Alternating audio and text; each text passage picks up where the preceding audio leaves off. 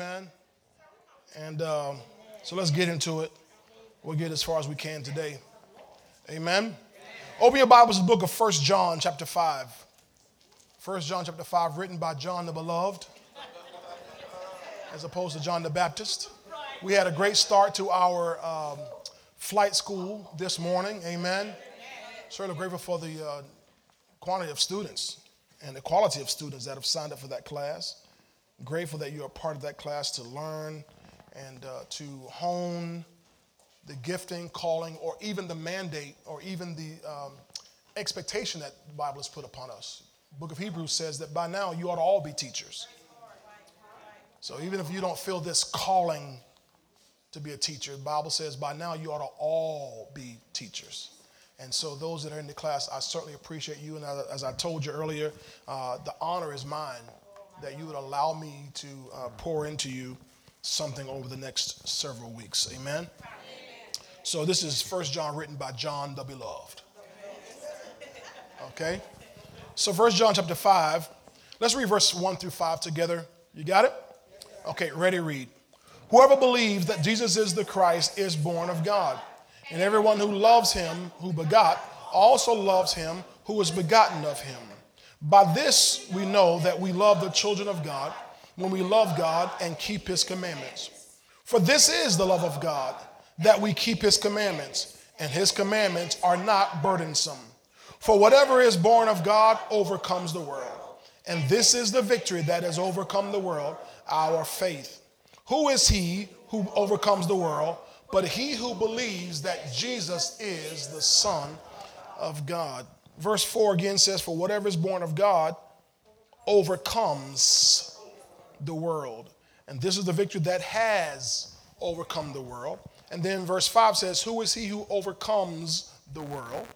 But he who believes that Jesus is the Son of God. All right. I want to share on this message today and maybe the next week or so. Overcoming the world. Overcoming the world. You know, those of you who go through our confession with us before services, uh, our church uh, mantra, if you if you call it, is uh, we use the word soar, the acronym SOAR. We're the Eagles, right? We soar. And S is serve the Lord.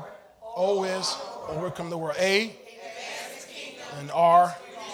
So we're talking about today specifically overcoming the world. Father, thank you so much for the word of God today. I pray that each and every one of your people has hearing ears, seeing eyes that are from you, Lord, and that understanding hearts are there for your people to receive the word of God. I ask you for clarity of thought and clarity of speech. Let me speak with excellence, accuracy, and boldness. Let me speak what you have given me to say.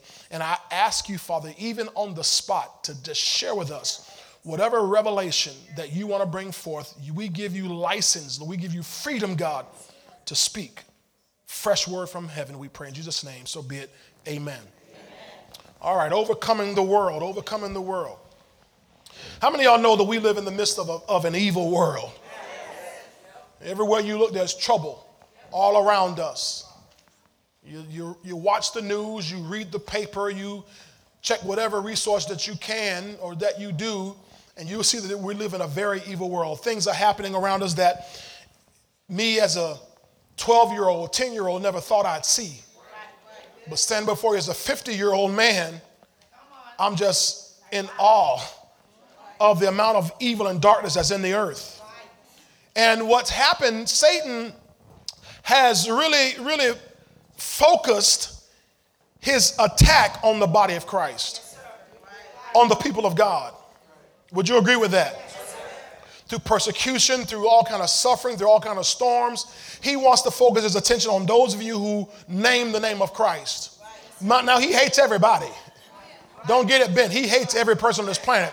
But he's kind of focusing his efforts because the people in the world, he already has them. But those of us that are walking with Christ, he's after us in a strong way. And what he wants us to think is that his forces are so strong that the darkness is so strong that you and I cannot overcome it. He, he brings pressure in such a way that, and he brings it uh, not only in a strong way, but in a repetitive way, in a systematic way that the, you feel like as soon as you get up from one thing, here comes something else. As soon as, as soon as you make one step, here comes something else coming against you. And you're under attack. Tell your neighbor, you're under attack. And the enemy is trying his hardest to get you to take your eyes off of God and put your eyes on the storm. It's the very same thing that happened. Remember when, when Peter was walking the water? Peter saw Jesus Christ walking the water to him, and Peter said, Lord, if it's you, bid me to come. And Jesus said, Come. And what happened? He came, he began to walk on the water to Jesus. Am I right about it? But what happened? The Bible says Peter saw that the wind was boisterous. He saw the wind and the waves, which means he took his eyes off of Jesus. Are y'all with me? And put his eyes on the storm and he began to sink. So, what the devil wants to do is bring the storm in such a tumultuous way that you take your eyes off of Jesus, take your eyes off his word, and put your eyes on the storm and say, I can't make it. And I know it's happening. I know it because there are Christians who are quitting every day. We dealt with this a few weeks ago, a couple weeks ago. The Bible says in Proverbs 24 10, if you faint in the day of adversity, it's because your strength is small. So there are people who are fainting because they don't have any strength. And the strength is gone because the devil has brought things in such a manner that they feel overwhelmed. That's why I'm glad the psalmist said, said When my heart is overwhelmed, you lead me to the rock that is higher than I. So you and I may feel overwhelmed at times. Y'all ain't saying nothing. You and I may feel overwhelmed over times. But even if you feel overwhelmed, don't let the things overcome you.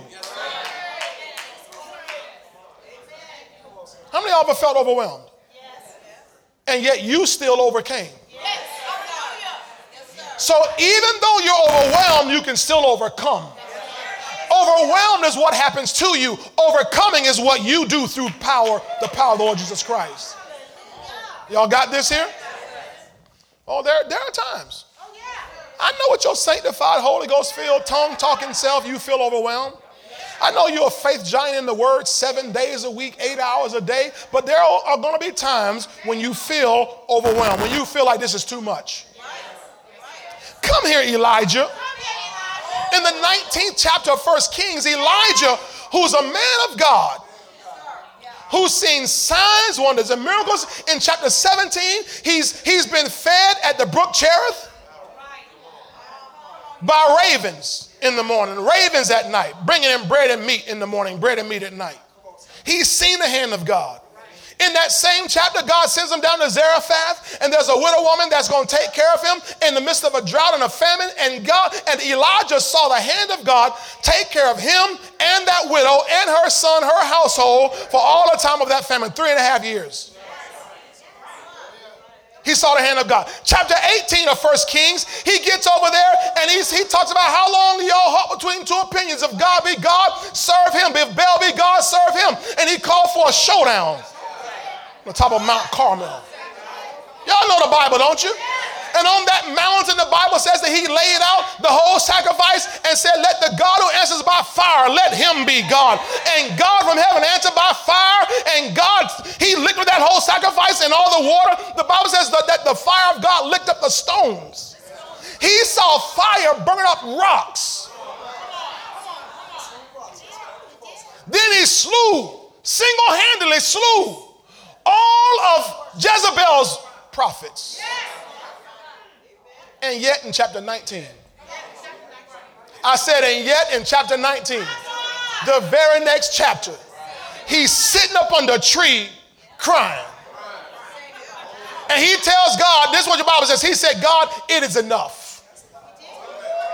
He said, God, I've had enough. He's running, he feels overwhelmed. God, I've had enough. So don't tell me that you, your sanctified, Holy Ghost filled, fire baptized, singing song, doing all the Zion stuff, can't ever have a time where you say, God, that's enough, and feel like I've had enough. And you ain't seen as many miracles as you ain't stood up against all the prophets like he did. Some 850 prophets he stood up against.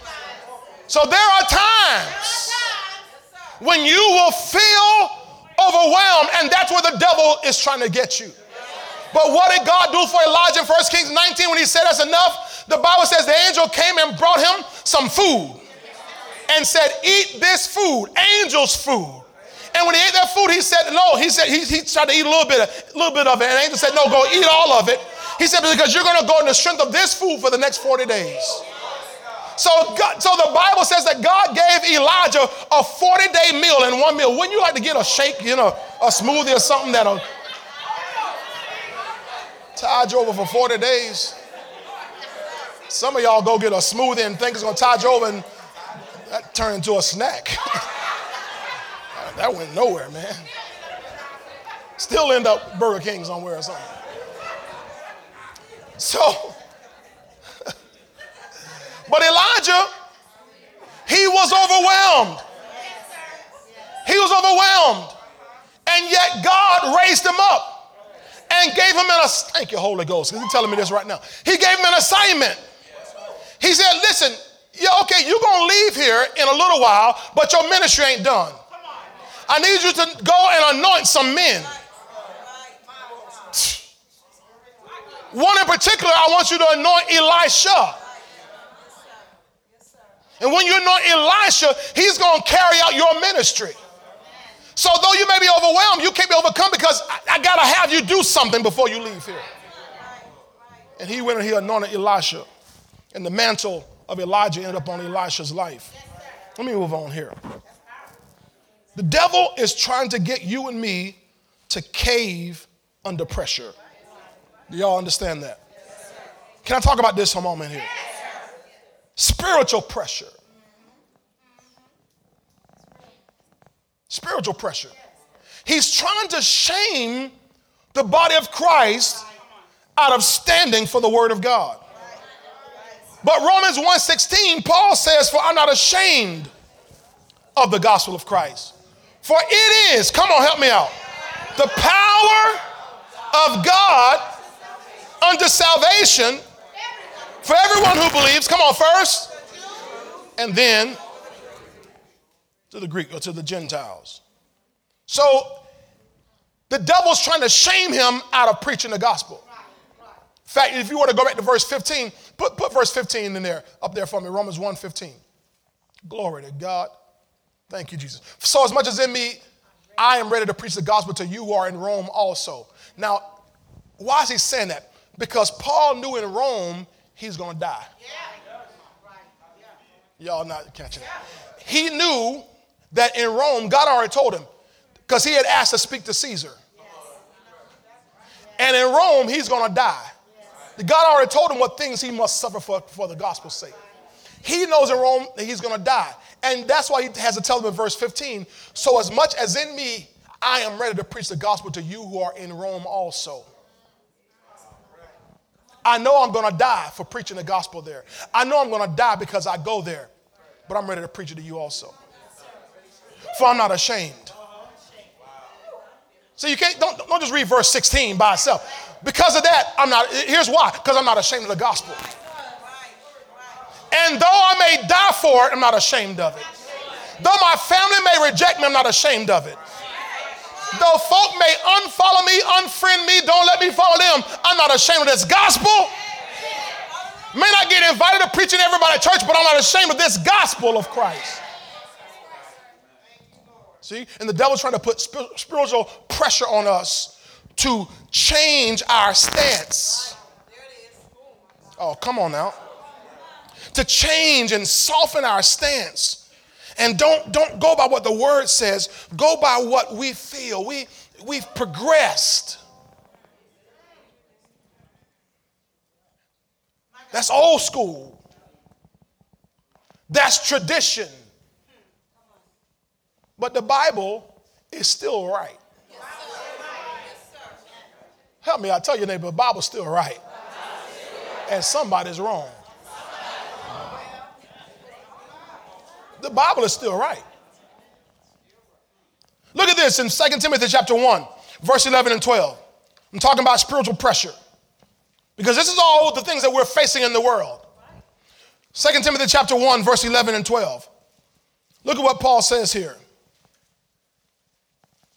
Oh man, I'm in the wrong book.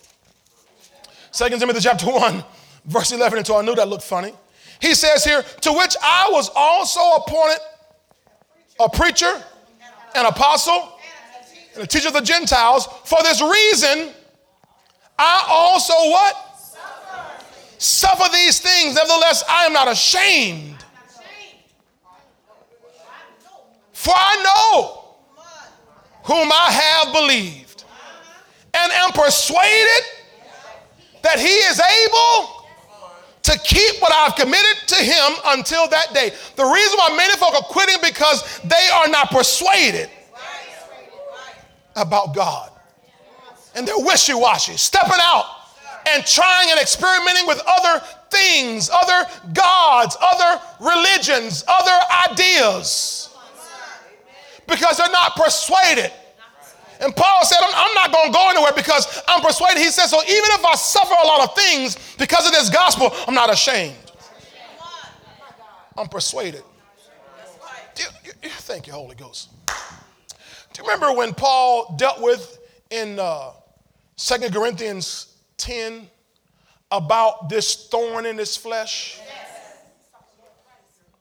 And he said, because of the revelation I have, this abundance of revelation, that the enemy's coming in, he's buffeting me. What he's saying is the devil's trying to put pressure on me to stop preaching this gospel. Does anybody know what I'm talking about here? Now, if, if you ain't feeling spiritual pressure, it's because you ain't doing nothing for God. Now, I believe that you in here, you're doing something for God. Or maybe I better check on this side. I believe in here you're doing something for God. If you are, you're going to encounter spiritual pressure. If you're not, you're probably trying to be a secret agent for God. We even had that whole thing came out in the body of Christ years ago. God needs some secret agents. No, we're not supposed to be secret agents. God never called his children to be secret agents. He said that you, when this, when you when you receive the power, when you receive the Holy Ghost, you're gonna receive power and you're going to be witnesses, not secret agents. That word witness, the Greek word is martyr, martyr. That means you're going to suffer some things. You're going to go through some stuff because people are going to know for sure that you was a child of God.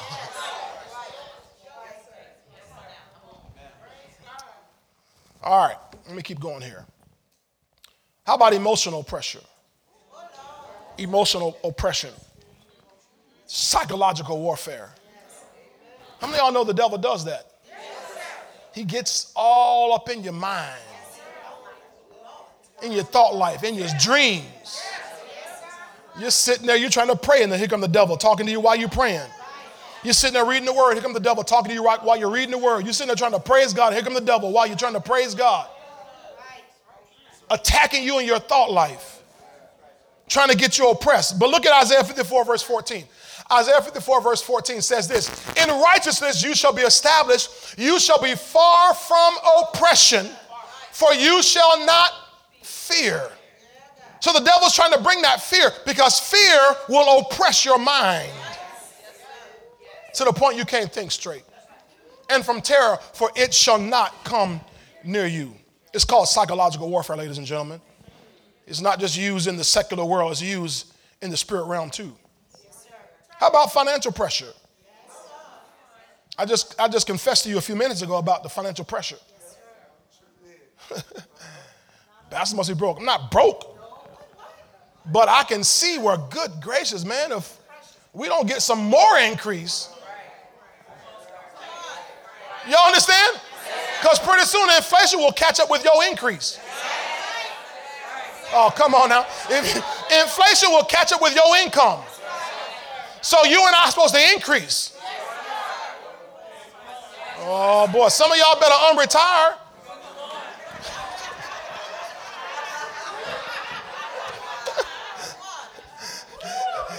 you don't shut down your increase, but your income is stagnant, but inflation is about to take about to overwhelm you. Oh, y'all quiet. But it's the truth. Hallelujah. Philippians 4 6. One thing the Lord reminded me of here. It says, Be anxious for nothing, but in everything, by prayer, supplication with thanksgiving, do what? So just tell God what you need. Tell him what you want. Hallelujah. What about attacks in your body? I'm just, I'm just showing you the ways the devil is coming against God's people, trying to overwhelm us and make us quit. 1 Peter 2.24, notice what God said here. The word says, by his stripes we were healed. But see, if you don't know that, if you don't recount that, Again, the other day when I was praying, God was touching that issue inside me, in my heart about finances. He began to, I, I just, ooh, I thank God for the Holy Ghost because what the Holy Ghost did was exactly what Jesus Christ said he would do, that he bring back to my remembrance all the things he's told me. And he began to bring back to my remembrance. So I began to walk around speaking out scripture, speaking them out, speaking out promises, speaking out God's word over finances.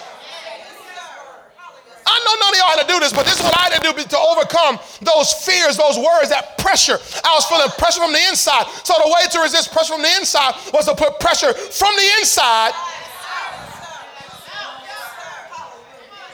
Hallelujah. Thank God for His Word.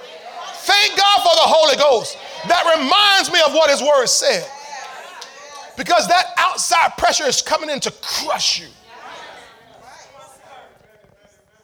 Hallelujah. What about what about persecution of men? Has anybody dealt with in the last, even the last two years, people flipping out on you?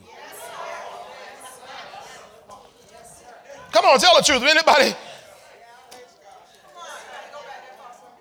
We don't have to go back that far. Last week, last two two months, people have just straight flipped out on you. Because of your stance, because of your belief, because of your tenacity, because of your faith, because you cute. none of y'all going through that, right? But I want you to see something here in Romans 12. Go to Romans 12. Because remember, I'm talking about overcoming the world, and I'm showing you the various ways that in the world, you and I come under attack. See, it's wonderful to come up here on, on Sunday and Wednesday and whenever we come together because it's like a safe zone. Ain't no financial pressure, no spiritual pressure, no emotional pressure, none of that stuff. We're just in a safe zone. But when you dart those doors going out that way, you got to deal with folk and real life and when you're home by yourself, it ain't no praise and worship music, no team, and no no psalmist. Are y'all with me this morning? So in Romans 12, I want to show you something. Look at Romans 12, verse 17, and start there. Because I'm talking about you dealing with persecution and all kind of attacks, and people dealing with you the wrong way, people treating you funny, doing you dirty. Y'all know what I mean when they somebody do you dirty? Says, repay no one evil for evil. Can you handle that? Have regard for good things in the sight of all men. So don't, don't do dirt back. Don't clap back.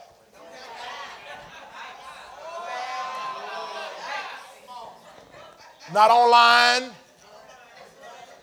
not on the phone, not in person. Just say, God bless you.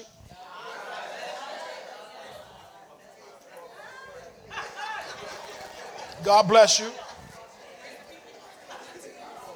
Verse 18, come on. If it is possible, if it is possible, that means sometimes it's possible and sometimes it's not. You got to know when it is and when it ain't. And don't try to force it when it's impossible. And don't be too lazy when it is possible. If it is possible, as much as it depends, as depends on you, live peaceably. Come on. Beloved, do not avenge yourselves. Don't clap back.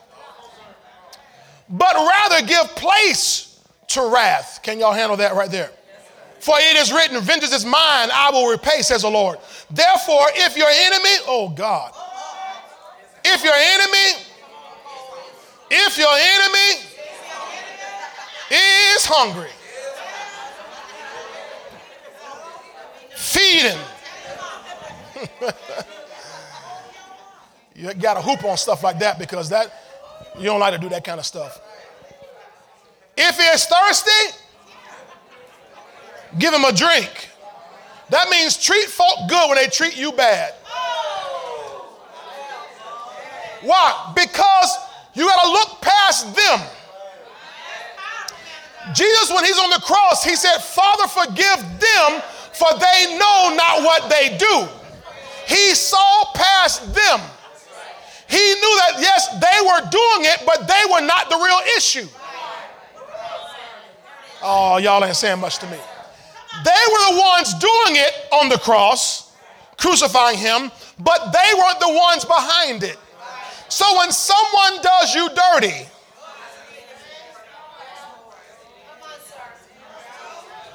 you got to be spiritually mature enough to look past them and forgive them and release them and do them good. Recognizing that it's not really them. Uh, Pastor, I'm having a hard time. It's not really them. The same way, hopefully, it wasn't really you when you did them dirty. I ain't never did nobody dirty. Use a lie. When you did somebody else dirty. Because you have done somebody dirty, you might as well admit it. You've been wrong just to show. So you got to look past them and allow the Spirit of God to work through you to do them good when they do you dirt. Got it? Okay. He says, so if they're hungry, feed them. If they're thirsty, give them a drink. For in so doing, you will heap coals of fire on his head. In other words, you'll, you'll make room now for God to deal with that person. Now, watch 21. This is the point I'm trying to get to here. Do not be overcome by evil. So, what you got to see then is when that enemy is doing you dirt, look past them and see that evil is trying to overcome you. Are y'all slow? Did y'all get that? I, uh, excuse me, I, I apologize. Do y'all see what this is saying? Y'all still don't see it. Do you see what this is saying? That when that when the attack comes, it's not the attacker. It's the evil trying to overcome you. They happen, the evil happens to be using that particular attacker today. But it might be a different attacker or a different attack mode or a different attack method tomorrow. And you got to see that there's an attack behind that. Your real adversary is the devil. And he's trying to overcome you with evil. What is evil? Evil is everything that's not good. So not only when somebody is doing you dirty, but what about when finances get strange? What about when temptation to sin comes? What's happening? The devil is trying to overcome you with evil. You remember Jesus in the prayer that he told us to pray this way? He said, one part of prayer, said, pray this, and lead us not, help me out, into temptation, but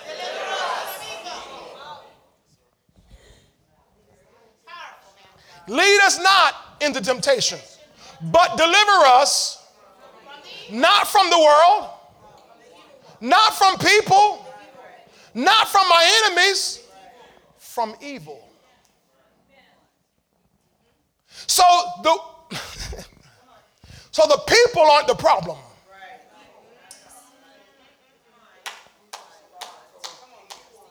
Okay, let me let me help somebody help somebody. We got folk who mad at other ethnicities because of the color of their skin. Because other ethnicities have done your ethnicity wrong. And you want reparations and you want all kind of stuff to happen.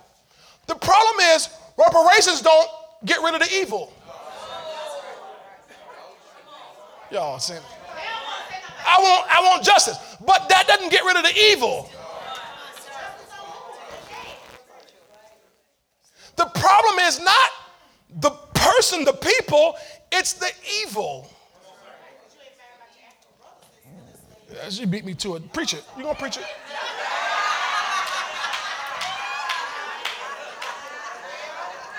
Because folk did us dirty who look just like us. Matter of fact, right now today, who, be, who said that? Right now today is folk that'll do you dirty who look just like you. Matter of fact, they might have your same last name.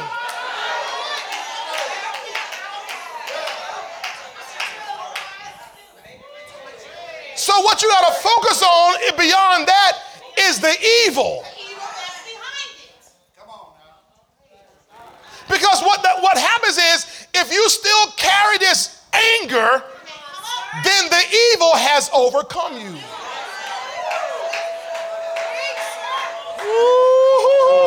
If you still carry unforgiveness towards your cousin, then the evil has overcome you.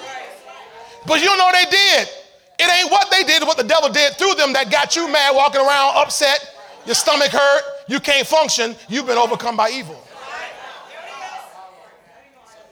That's the whole point. That's the whole point. When they ate your last piece of sweet potato pie at the refrigerator, it wasn't about the sweet potato pie. It was to get you so upset that you couldn't function, you couldn't pray. You cutting the fool, you can't function at work. You at work mad about the sweet potato pie. No, no, you came home you, because you had tuned up all day long. All day long. Boy, when I get home getting that sweet potato pie, I had one last slice there. You get home, find out your child ate, your, chi- your child ate the pie. Oh my God. Now you mad, stumbling through the house mad. You can't pray, can't read, can't sing a song, you can't do nothing. You're slamming dishes, slamming doors, dog, dog, and slipped and said a word out your mouth you shouldn't have said. What happened? Overcome. Overcome. Overcome. How many y'all gonna tell me today you've been overcome before? Tell me truth. Oh boy, I've been overcome before. Couldn't took, take you two days to break out of it. You would say that was short. Some of y'all, two weeks, two months, still hot dog man. Hot as fish grease. What's happened? Overcome. Overcome. He says, Do not be overcome with evil. Back in Romans 12. Do not be overcome with evil, but overcome evil with good. So, to overcome evil, guess what I got to do? Mm. Mm. Oh, Lord, Lord, Lord, Lord, Lord. That don't make any sense. Yeah, I know it don't make sense, but it's going to get you out of being overcome.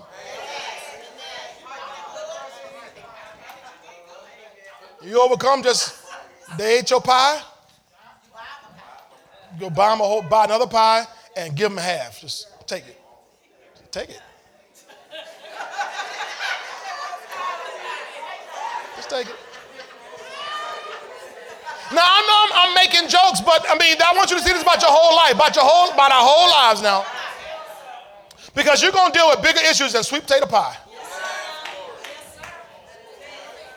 You're gonna deal with some real, real stuff in your life, and you gotta see that the devil is trying to overcome you with evil. Anybody ever, ever been overcome with grief? Overcome with grief? Do you know grief is evil? Grief is evil. Grief is from the wicked one. Well, you're supposed to be sad when you lose a loved one. Well, wait, wait, wait. There's a difference between being sad and having grief. Because the spirit of grief will kill you. Oh, yes, it's right. Ever seen, known of people who they uh, were married for 50, 60, 65 years? And one dies, and a few days, a few weeks later, the other one dies? Grief. They had been so joined together all that time. Grief. Wasn't because one was all of a sudden physically ill. Grief, a spirit of grief. The Bible calls a spirit of heaviness. Overcome with evil. Let me ask this question.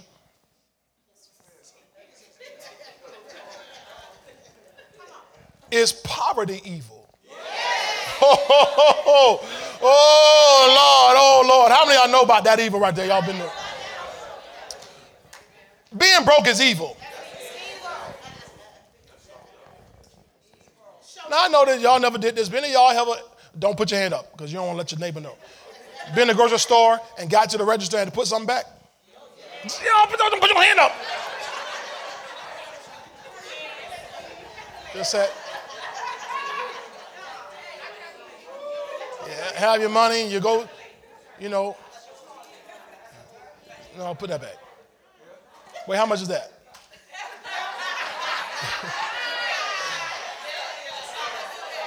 Man, that's evil. Come on now, holler back at me. I know. And yet your Bible says, do not be overcome with evil. It's evil when it's 85 degrees outside and you got to height up your window. Y'all know what height up your window mean? That means you, you let your windows up because ain't no AC in the house, or, or you ain't gonna burn it. Oh, I got it. I just ain't gonna burn it.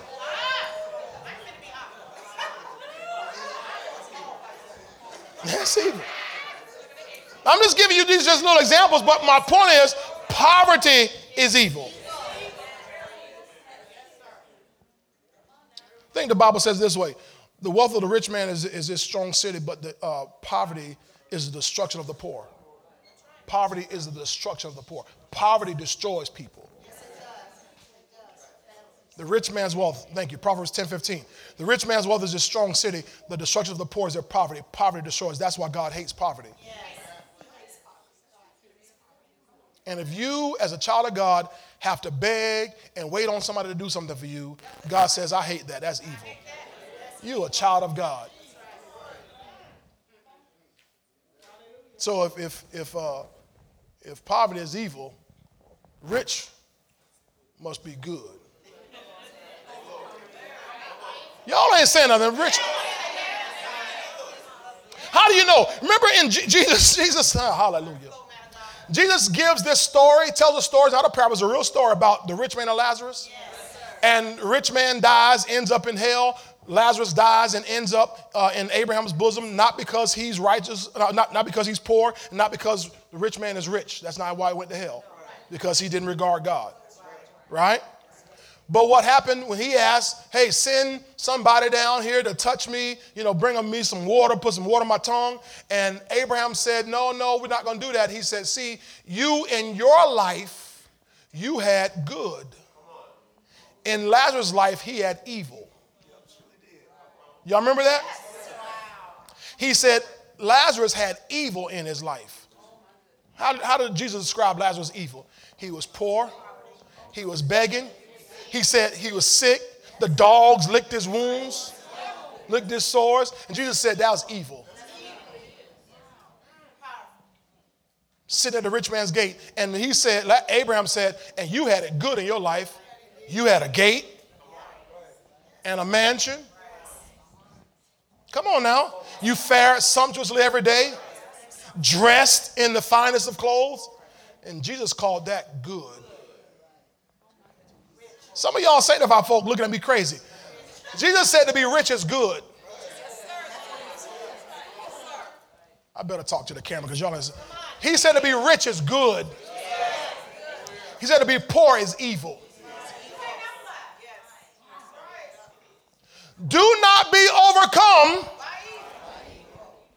by evil.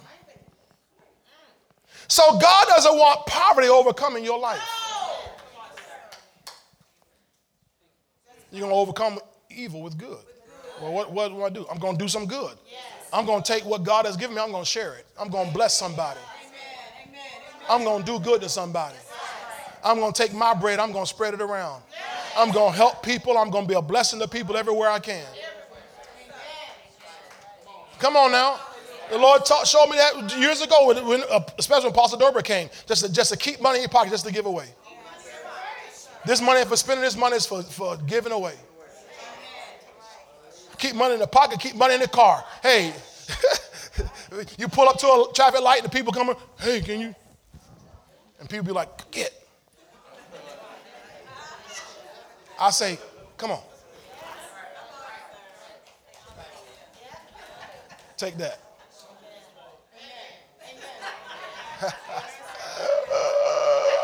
Why? I'm overcoming the poverty, the evil of poverty with good. So I can never be poor anymore. Because I'm doing too much good. Somebody better grab a hold of that. I can never be poor anymore. I'm doing too much good. Give me a few more minutes here. Y'all just, just hang tight. So do not be overcome with evil, but overcome evil, verse 21, with good. Now listen, we are built to overcome. We are built, designed, and programmed by God to overcome. Go back to our main text in 1 John 5, please. 1 John 5. Because you and I have whatever, what it takes to overcome all trouble, all tribulation, all obstacles.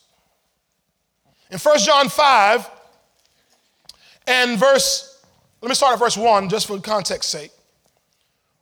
1 John 5 1 says, Whoever believes that Jesus is the Christ is born of God. How many of y'all believe Jesus is the Christ? All right, good. And everyone who loves him, who begot, that's God, also loves him who is begotten of him, that's Jesus. So if you love God, you have to love Jesus. So when you hear folk talking about they love God, but they don't mention Jesus, they don't love God, not the God you serve. That's why you got to be very, very uh, discerning about who you are listening to and who you follow behind when they keep talking about God, God, God, God, God. Because there's only one true God, and that's the Father of our Lord Jesus Christ. So if they never mention Jesus, then you, you might want to disconnect. By this we know that we love the children of God when we love God and do what? Keep his commandments. For this is the love of God that we keep his commandments. This is how we know we love God, that we keep his commandments. For this is the love of God that we keep his commandments, and his commandments are not, in other words, it's not hard to keep God's word. That's a devilish idea that he brings people that it's hard to be saved. It's not hard to be saved. It's not hard to live right. It's hard to be a sinner. The Bible says the way of the transgressor is hard. It's hard being in the world. It's hard being a liar. You know why it's hard being a liar? Because you can't keep up with all your, you can't remember every lie you told. You told this one you was with that one, and you told this one you over here at that time, and then, then you forgot you told him you over here at that time. Tell your neighbor, just tell the truth, tell the truth. It's so much easier to just live right, man. Trying to keep names straight, date straight, location straight, outfit straight, restaurant straight. Walk in a restaurant, somebody, remember that time we came? Oh, that wasn't you? it's better not to lie. Just, just. Yeah, yeah, yeah. Remember, you ordered, you ordered, you.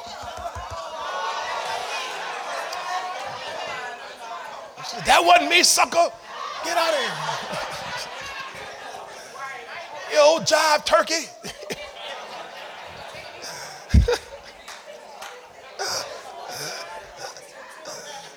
it's hard to be a sinner. To break his commandments, you got to keep covering your tracks.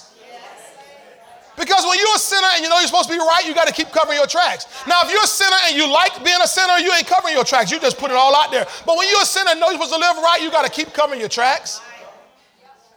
But to keep God's word is easy. His commandments are not burdensome. King James says grievous. It's not hard keeping God's word. Hallelujah. Now watch verse 4. For whatever is born of God overcomes the world. Not there, it's not whoever there, it's whatever.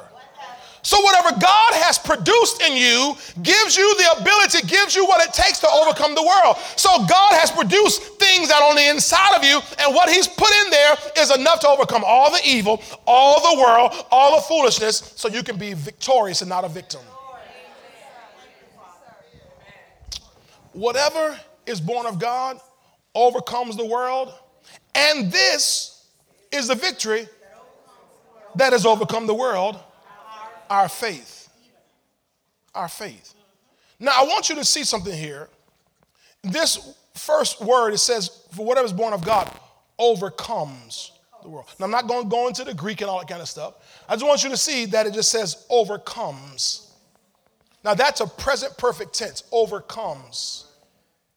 Overcomes. Notice it doesn't say has overcome there or overcame. Notice it says overcomes. Notice it doesn't say will overcome, it says overcomes. Now, what that means is that has overcome, overcoming, and will overcome are all included in that one word. Because there are things that you have already overcome. And there are some things that you are overcoming right now. And there are some things that you will overcome down the road. But this is the victory that overcomes. So your past and your present and your future are all built into your overcoming status because you have faith in the living God. Oh, hallelujah. Hallelujah. So you overcame the last storm.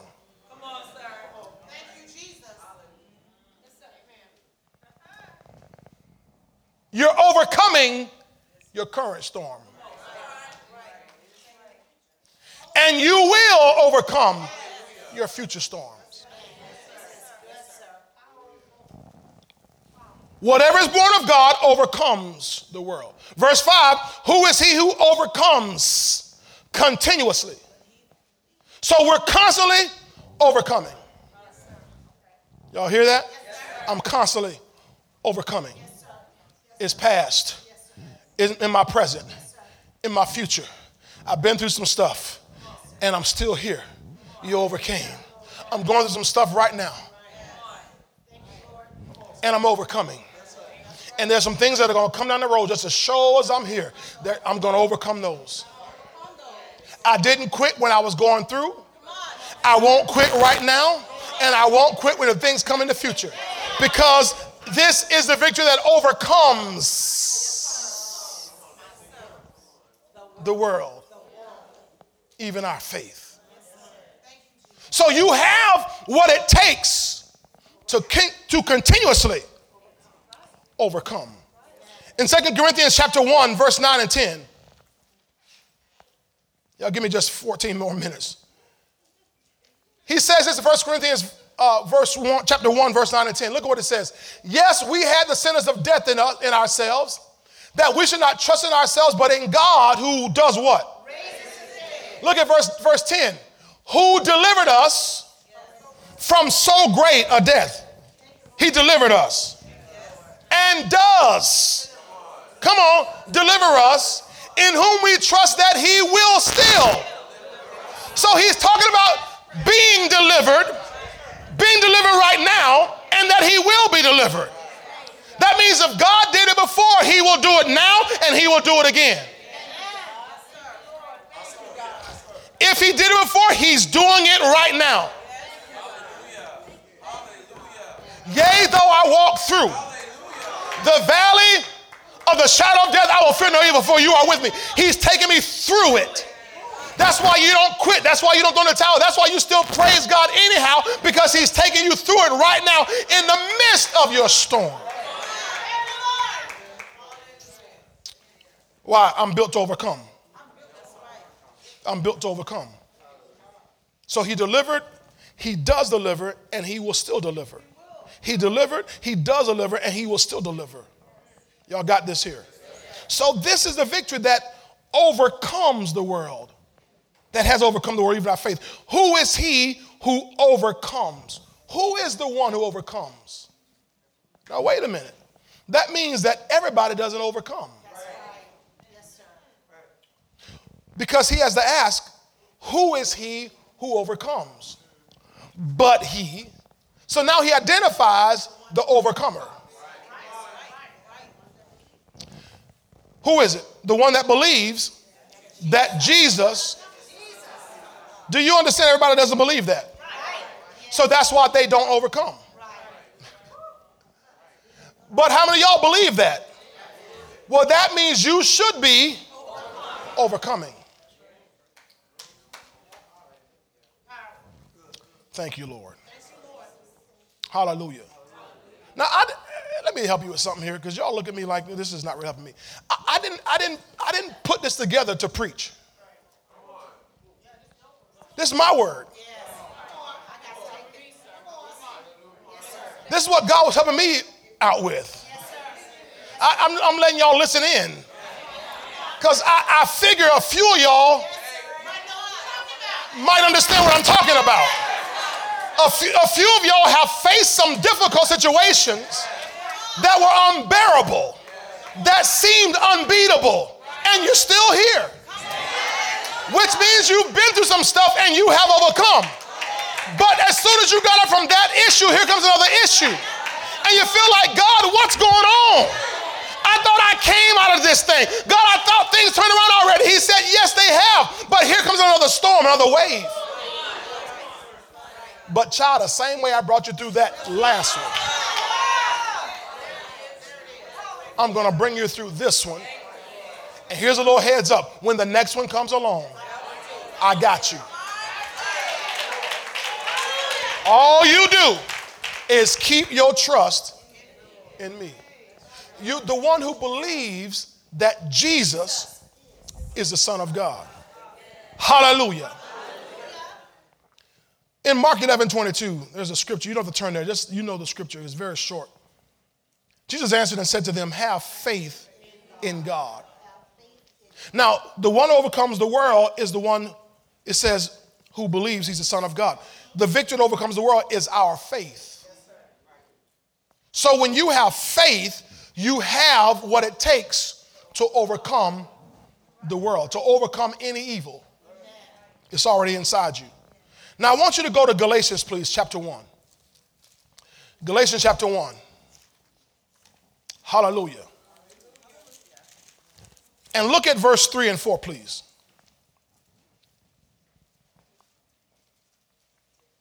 Thank you, Lord. But this, this, this world is, is full of evil. You can get downright fearful and become a recluse if you're not careful. You can be scared to go to the gas station. Not because of the prices, but because of people doing stuff, man. Scared to leave out of your own house. There's some people who they are, they're not online because of COVID, they're online because they're scared to leave their houses. Too much stuff out there, man. But look at what the Bible tells us in Galatians chapter 1, verse 3 and 4. You got it? Yes, says, Grace to you and peace from God the Father and our Lord Jesus Christ. Watch this, verse 4. Who gave himself for our sins that he might deliver us from this present evil age. That word age there means world according to the will of our God and Father, to whom be glory forever and ever. Amen. So notice the Bible says, He did what He did to deliver us from this present evil age. He died for us, He gave Himself for our sins to deliver us from this present evil age. Now, people think the easy way to get out is to just die. That's why people resort to the act of suicide because they've been overcome by evil. They've been overwhelmed by life, and they just say, It's just easier if I just leave. But that doesn't get rid of evil. But the Bible tells you and me that you that we can live here on this planet in the midst of an evil age and still be delivered. Why? Because of what he did for us. He gave himself for our sins that he might deliver us from this present evil age. So, you and I, when we put our faith in him, it allows him to deliver us or bring us out to help us overcome what's going on in this world around us. Now, I want you to turn over to one, one chapter, to Galatians chapter 2, please. Galatians 2. Can y'all handle this this morning? Galatians 2 and verse 17. Look at what it says here, verse 17 through 21.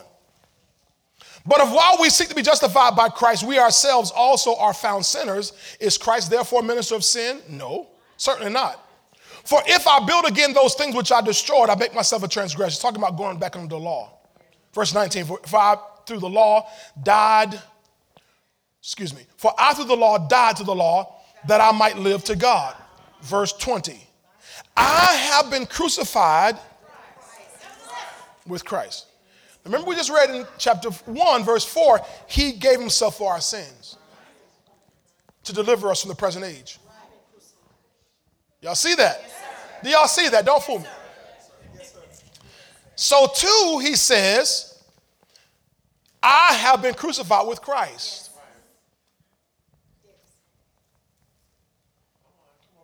That's my deliverance. That's what we just read. That's, I knew y'all didn't get it. Y'all say, yeah, I got it. Did, did you see that? In chapter one, he died to deliver us. Now he says, I have been crucified with Christ. His crucifixion is your deliverance. Not you leaving this planet. There are folk, there are Christians who are waiting on the rapture because they want to escape. The rapture is not our escape, the rapture is our reward. Jesus in John 17, when he prayed, y'all, y'all listen, when he prayed to the Father, he said, Father, I don't ask you to take them out of this world, but I ask you to keep them while they're in this world. So he doesn't need you to leave to live right. He doesn't need you to live, leave to live free. He, he does not live, need you to live, leave to live good. He needs you to believe in him. Put your faith in him, and when you do that, you are immediately an overcomer. I wish y'all would grab a hold of that. You are immediately overcomer, not because of you leaving, but because of you believing in Him.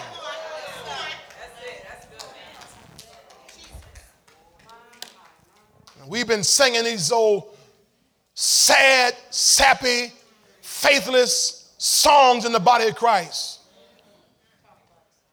One of these old mornings, it won't be long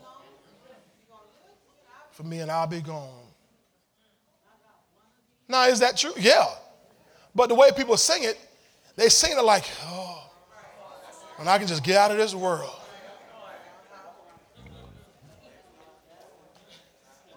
When we all get to heaven with a day of rejoicing. You ain't no rejoicing now?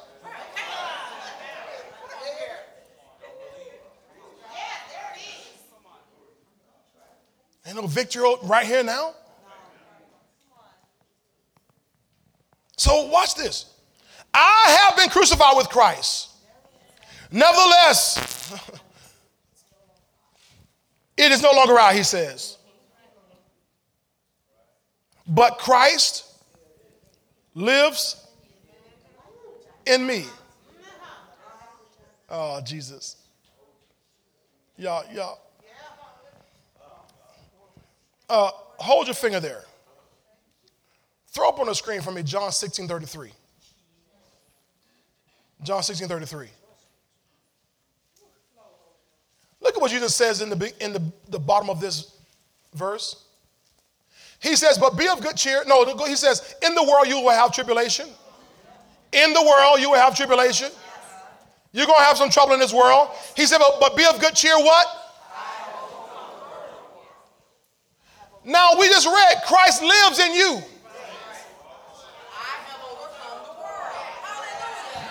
Boy, y'all will get it by Thursday. I have overcome the world. I have, I have overcome the world. Be of good cheer. I have over, you're gonna have tribulation, but I have overcome.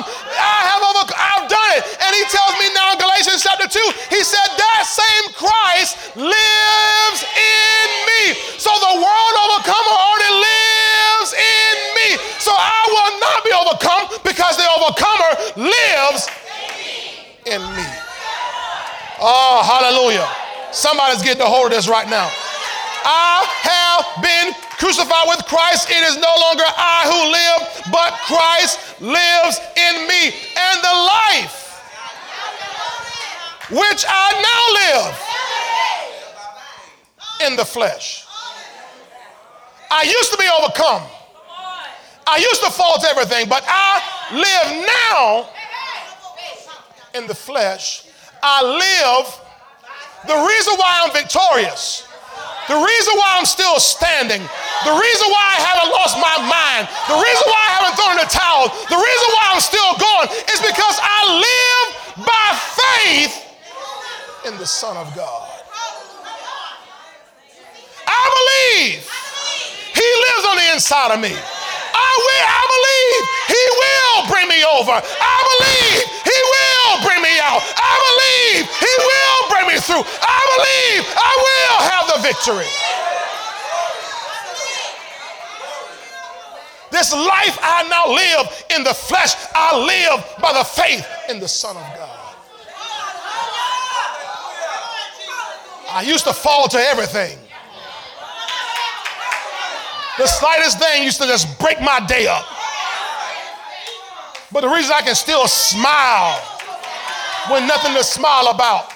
The reason why I can still dance ain't nothing to dance about. The reason I can still sing ain't nothing to sing about is because the life I now live, I live by faith in the Son of God.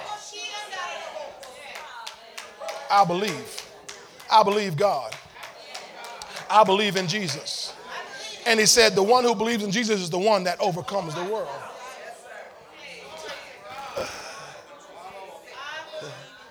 Somebody say, He's in me now. In me now. Say, the overcomer, the overcomer is in me now. In me now. And if He's in me now, no matter who's out there, greater is He.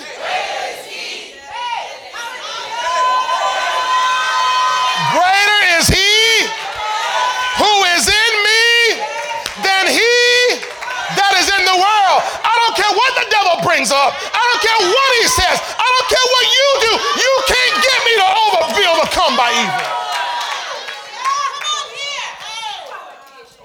Greater is on the inside of me. Greater is on the inside of me.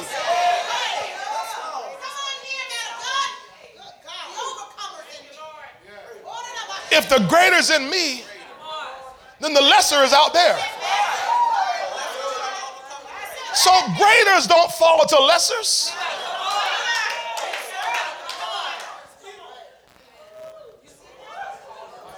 Greaters don't quit. Lessers quit.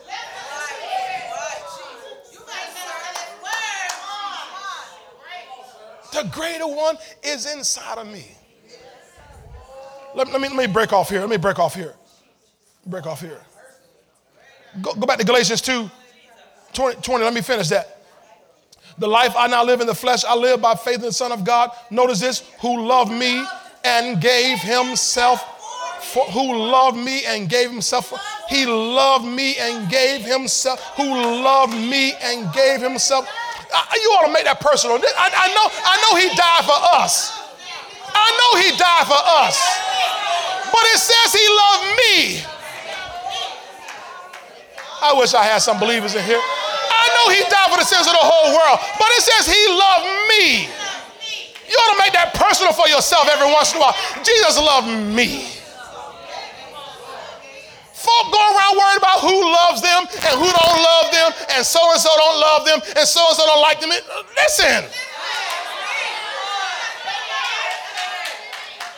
The greater one loves you and gave himself for you. Running behind, he won't even pay for your meal. And here you are running.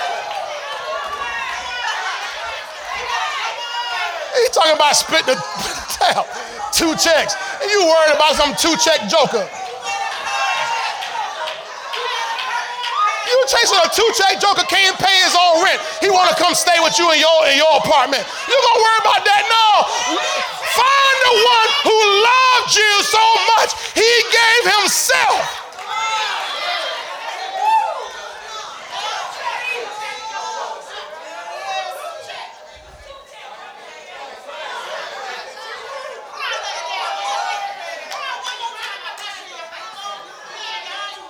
Crying about my daddy wasn't nowhere in my life, my daddy. God, he didn't need your daddy to take care of you.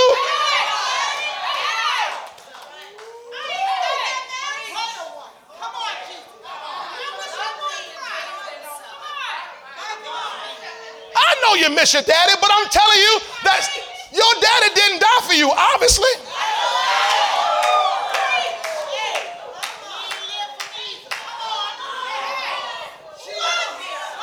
Some of them jokers, they ain't gonna show up again until draft night.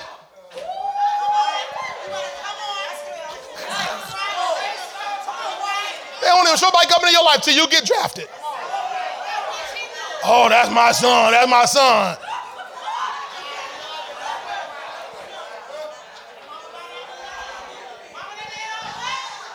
But I love someone who loved me enough to die and give himself for me.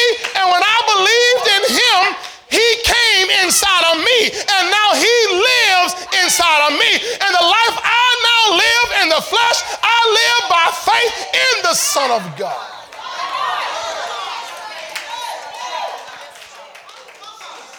That's the greater one, baby. That's the greater one. Don't worry about the lesser ones. I'm, I'm, I'm, I'm focused on the greater one. That's the only reason why we've not been overcome. Because some of you in this room, you have dealt with some stuff that the common fella, the common woman, they'd have lost their minds.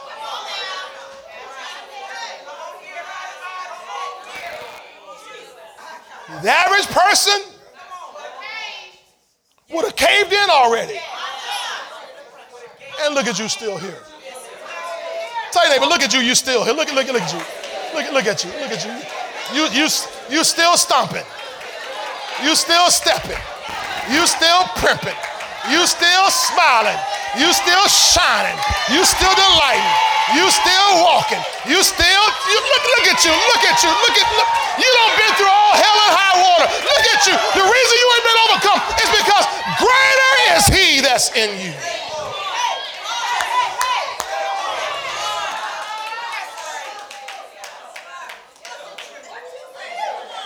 And I've not been overcome.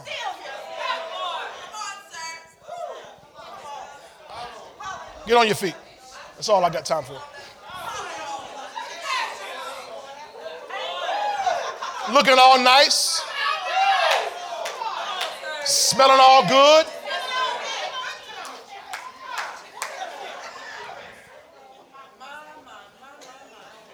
know somebody gonna think, well, no, see, you can you can dress up trying to cover up what you're going through. The reason you can dress up is because what you're going through has not overcome you. If what you're going through had already, already overcome you, you'd have lost your mind.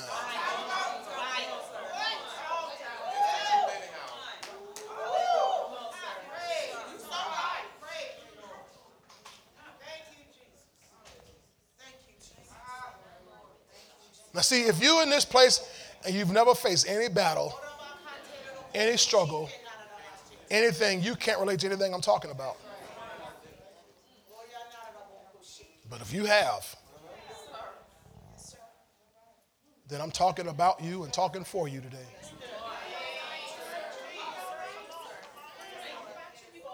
And God has given us every tool and resource we, we need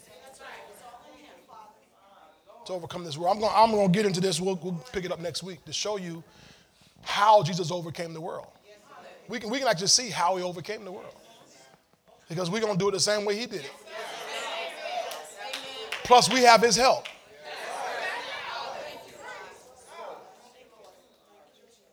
We have our big brother's help. When Jesus walked on this planet, had to overcome, he had to rely purely on the knowledge that God had called him.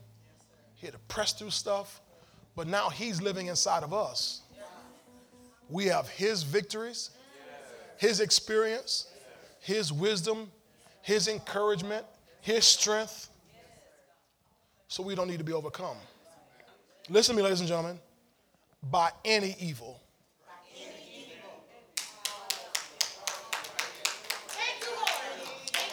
Sickness and disease is evil. Don't be overcome by that. Poverty and lack is evil. Not having enough is evil. We know sin is evil. I don't need to talk about that, right? We know that's evil. We don't have to be overcome. The Bible says there's no temptation that's taken you that is not common to man. So even the temptations that you and I face is just common stuff. We don't have to be overcome by evil. You understand what I'm saying by that? So when the devil tries to overcome you with the evil of sin, he's not just trying to get you to go and do whatever the sin is. That's just a means to an end. And we got to see that. That the sin is just a means to an end.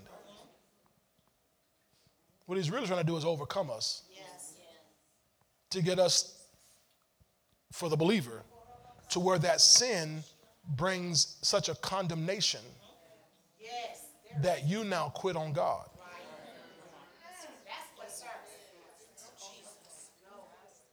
That you now quit on God. And you end up frustrating the grace of God. When God has saved you, wondrously saved you, and you got to know, you know what? I messed up, but I can get back up again. That's how you keep that evil from overcoming you is you get back up again. And God will just, He will raise you up every time. Hallelujah. I'm about to pray. Let's pray. As I do, I want to invite somebody to know Jesus Christ as your Lord and your Savior. If anybody in this room today, you're not yet a part of God's family, I'm not, I'm not talking about being a part of this church. I'm talking about you're not yet born again, don't know Jesus Christ as your Lord and your Savior. I'm going to give you that chance right now to just know Jesus, to, to, to meet him and make him Lord of your life. Remember, he overcame the world. And if you don't put your faith in him so he can now live in you, you won't have the power to overcome. And what the world does is they develop coping mechanisms to cope with evil. Right? So support groups for evil. You know, just how you how you manage anger and how you manage your addiction and how you manage really we're talking about how you manage sin and or how you how you manage other problems that come against you. And God's not calling us to manage them, He's calling us to overcome them. And God wants you and me to walk in that kind of power. So every head bowed, every eye closed, I want to pray for somebody today. Who you say, Pastor, I'm not born again. I want to get Jesus in my life. I need him in my life. Been struggling, been um, overwhelmed, truthfully, and I need him. I need to start a relationship with him so I can have the power to overcome. If that's you in this place, I'd ask you to slip your hand in the air. I want to pray for you. Say, Pastor, today I want to get born again. I want to start a relationship with Jesus Christ. Hallelujah. Hallelujah. Whoever you are, put your hand up where I can see that hand because I want to pray for you today. I see a hand. Somebody else today, I want to pray for you. Whoever you are, I want to pray for you this morning. Hallelujah. This is your time. This is your time. This is your time to be born again, to begin a, a, a trek, a journey that'll change your life forever. The Bible says God's not willing that any should perish, but that all should come to repentance. That means God loves you and me enough that He looks past all of that mess all of that gunk in our lives and shows us his love. Now, people won't do that. People, people will hold things against you the rest of your life, but God won't do it. He'll let it go, He'll forget all about it. So I'll ask one last time before we pray today. Anybody else in this room, you say, Today, Pastor, I want to get born again. I want to know Jesus Christ as my Lord and my Savior. Hallelujah. Thank you, Lord. All right, those with the hand held, we just hold them real high. I want to make sure we can see that hand. Because I'm going to have somebody pray with you. I'm going to have somebody pray with you. Hallelujah. I, I thought I saw a young man's hand back in, in the back there. Is that right? Okay. Elder Baker, I want you to head back to the back. There's a young man standing there, got a little gold uh, collar, gold around his collar.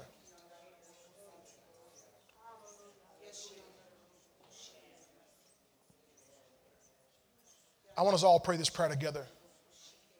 I'm going to pray and then um, believe God for to do what He does. Thank you, Father, today for your word and for your spirit. Thank you, Lord, for the conviction of the Holy Ghost. You said no one, no one comes to you except the Holy Spirit will draw him. So, Father, as you've drawn the heart of this young man, we thank you that he is he has answered the call to come to you. Now I pray, Father, that as we pray this prayer all together, that not only will he, but also any other person in this room today who doesn't know Jesus, as we pray this prayer, they will pray it out of, out of the sincerity of their hearts, and that instantly their lives will be changed. Now let's lift this prayer before God. Say this say, Dear God, Dear God in the name of Jesus, I come to you now in need of a Savior. I realize that my sins have separated us. But I thank you for sending Jesus, your Son, to die for me. I accept the free gift of salvation.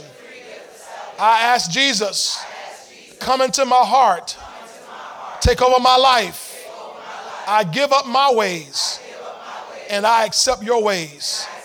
Now, God, I believe in my heart that you raised Jesus from the dead.